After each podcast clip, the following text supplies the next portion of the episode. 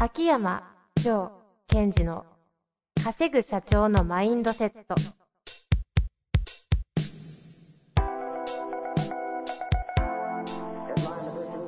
なぜ一流の経営者たちはぶつかる壁を次々と越えられるのかそこに隠されたマインドの正体ポッドキャスト「稼ぐ社長のマインドセット」は上場企業から中小企業までエグゼクティブコーチングトレーナーとして人材開発を行ってきた秋山城賢治が経営や人生で役立つマインドの本質について分かりやすく解説しますこんにちは、遠藤和樹です。秋山条件時の稼ぐ社長のマインドセット。秋山先生、よろしくお願いいたします。はい、お願いします。さあ、うん今週も始まりました。始まりました。秋山城健治の最近いかがですか最近ね、やっぱね、感覚徘徊ですね。大切なのは。は感覚徘徊。あ、感覚破壊。 そうそうそうそあ感覚ハイハイって聞こえました。 う。いやいやいやいや、言いかねないなと。感覚破感覚壊。徘徊が重要ですよ。うん。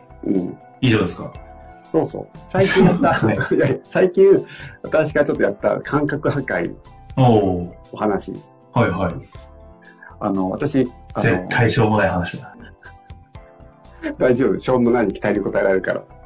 あの、私、15年ぐらいずっとスポーツウェアはアディダスなんです よいい感じで、しょうもなさそうでいいですね。はいはい。でも、博士、15年も。ある理由で。うん。あの、あるテニスプレイヤーがすごい好きで、うんその人がアイタと契約してたんで、ずーっとそれですよ。誰アガシうんうん。ちゃん違うよ。誰アナ・ユアヌセビッチっていう女ユ性アで。のセビ女性ですね。メガネの。はい。うんうん。あれすごいこう、ちょっとこサウスポーですよね。 う、うん うん。誰言ってない知った側、ことがある。あの、ちょっと黒ひょうみたいな方で、はいはい。すごい綺麗なんだけど、悲しい。もうなんか、と収録し直したいぐらいの気分しています。 はい。で、そうだったんですか。で、で、ある日、いや、か気に入ってるんですよ、アリタス自体はすごい好きで。ああ私、揃えるのが好きだから、全部アリタスなんですよ。すべてが。うんうんうん。で、それを感覚破壊をしようと思って、いきなり買い物に行って、ほうほうほう。あの、プーマ。また、兄弟分ですか。いや、ああののあの二人、仲悪いですからね。いいんです、そういうことは。 はいそのどこにしようかなと、ナイキとか一応見たときに、こう、着た時の、その体の、なんていうのかな、ラインと合わなかった気がしたので、プーマが一番あったんですね、たまたああ、ま。ああ、ああ。そこで、えーっと、プーマを、の、そのウェアを20着ぐらい、 ズバって買ってきて。で、あの、アイタスのものは、ちょっと古いものは廃棄して、ちょっと新しいものは、あの、娘たちが欲しいっていうので、あげて、あ、じゃあもう一切自分のアディダスウェアはもうなくなったんですか、は手元にうん。はあ。それでプーマを着て、今、朝ウォーキングに行ってるという。え、じゃあ、え、シューズもシューズも全部ですよ。シューズもプーマになったんですか全部。マジですかうん帽子も。はあ。大した話じゃないですけ ど。大した話じゃないけど、本人にとっては大した話なんだろうな、みたいな。全然違いま すよ。ああそれに付き合わなきゃいけないこのリスナーの皆さんよ。感覚が赤い、感覚が赤い。 なるほどね。いや、それちょいちょい変え、変えようかなと思ってたやっぱあの、自分のお気に入りのウェアもあったから。でもそうすると、こう、アウトカムとずれちゃうから、もう一斉の背でドーンって変えようと。あの、一応聞きますけれども、あ、あの、感覚破壊のアウトカムは何だったんですかやっぱり自分を不安定な状態に置くことによって、またそこからなんかこう、新しい感覚を作っていくということですよね。ん。やっぱ人間って一番、一番人間の優秀な力の一つで慣れるっていうのがあるんですよ。慣れるっていうのは習得って意味なんですね。はいはい。不安定な状態に置くと、そこに慣れていこうっていう時に新しいものを習得するので、だから引っ越しとか面白いよとかいいじゃないですか。うん。それなるのほどですねプチ版ですかね。プーマ。うん。アディダスからプーマってなかなかいないですよね。普通ナイキとか行くのに。まあまあ、そその辺が秋山先生らしいと。そして私はあの、なあの間違えましたね。ナブラ、ナブラチロワのイメージ して、一生懸命メガネとか左とかい言ってたやんいですやけいどや、ナブラッチじゃないですよ。ナブラチっていうんですね。はい、言ってます。そんな中で、はい。えープーマに転身した秋山先生にご質問に行きたいと思います。はい。いつもありがとうございます。今日は褒める機会を作れなかったので少し反省です。んあと、すごいねはダメな理由は何でしょうか無意識に使っていると思います。漠然としすぎているからでしょうかそれとも口について出る単語ではなく意識して言うためですか機会があれば、ポッドキャストで話していただけるとありがたいです。明日ご機嫌に一日を過ごし、褒める機会をたくさん作ります。それでは、おやすみなさい。これ、あれ公式 LINE かなんかの質問ですそうかです。これ公式 LINE やってるじゃないですか、私が。はい。そこで、えっ、と、月曜日はメントレミッションっていうのを出してるんです。はいはいはい。あれ、反応すすごいみたいですよね。うん、みんな頑張ってる。で、その時に、メントルミッションで、この時にですね、褒めるっていうのをやりましょうと。うん。で、よくやったね、素晴らしいね、素敵だねっていうのをやりましょうと。うんで、声の出し方は語尾を下げるんですよとか、言葉を相手に貼るんですよ、みたいなやつがあるんですね。その時の注意事項として、すごいねを使わないでください。えっ、と、大樹大きな木とか、富士山のような大きなステートで接してくださいね、みたいなのを発信して、で、この方がやってくれて、その上での質問なんですね。うん。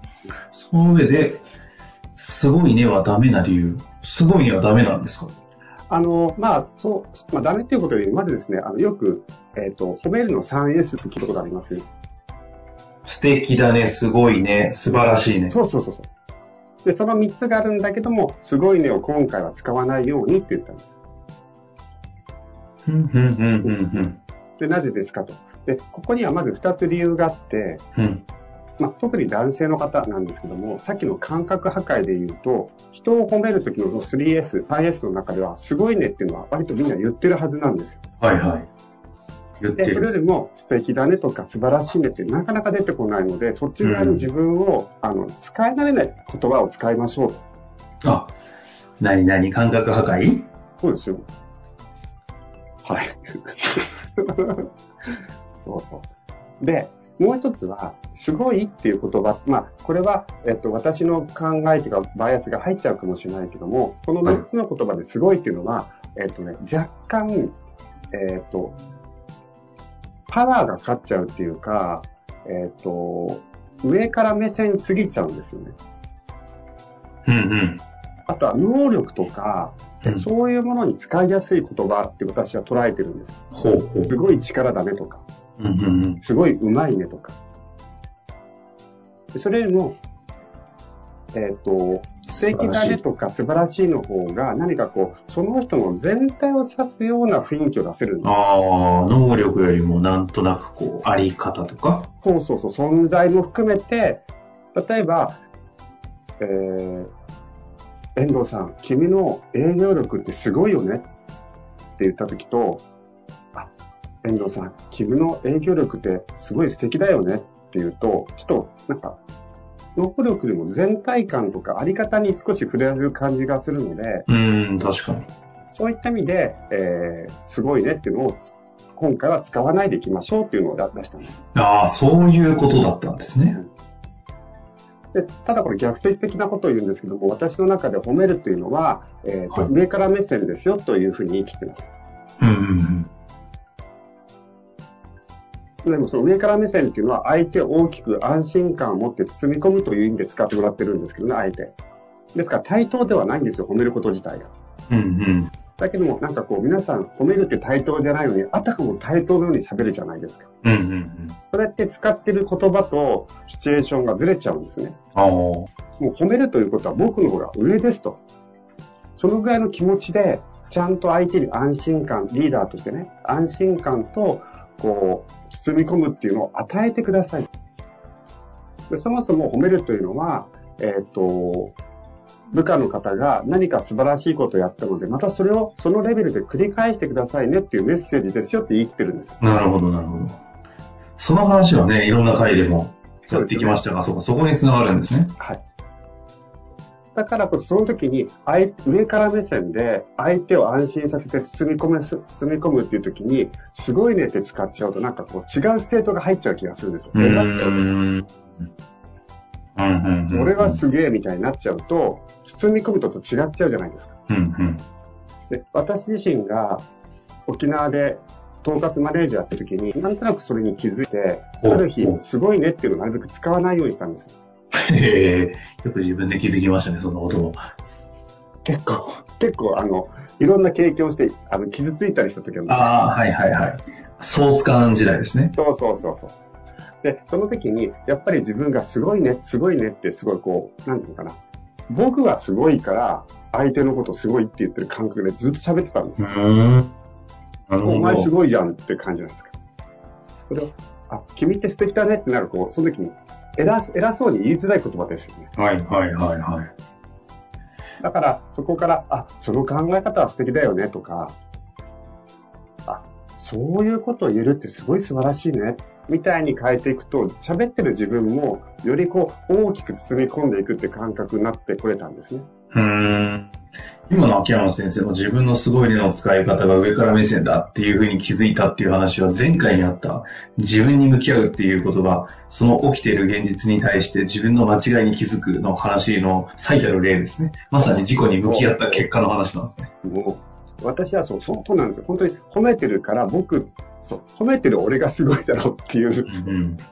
やっぱ後からそう気づくと、向き合って気づくとね、まさに自分のおごりに気づいてなかったわけだ。恥ずかしくなるんですよ。ああ、なるほどね。あー前回から繋がりますね、この話は。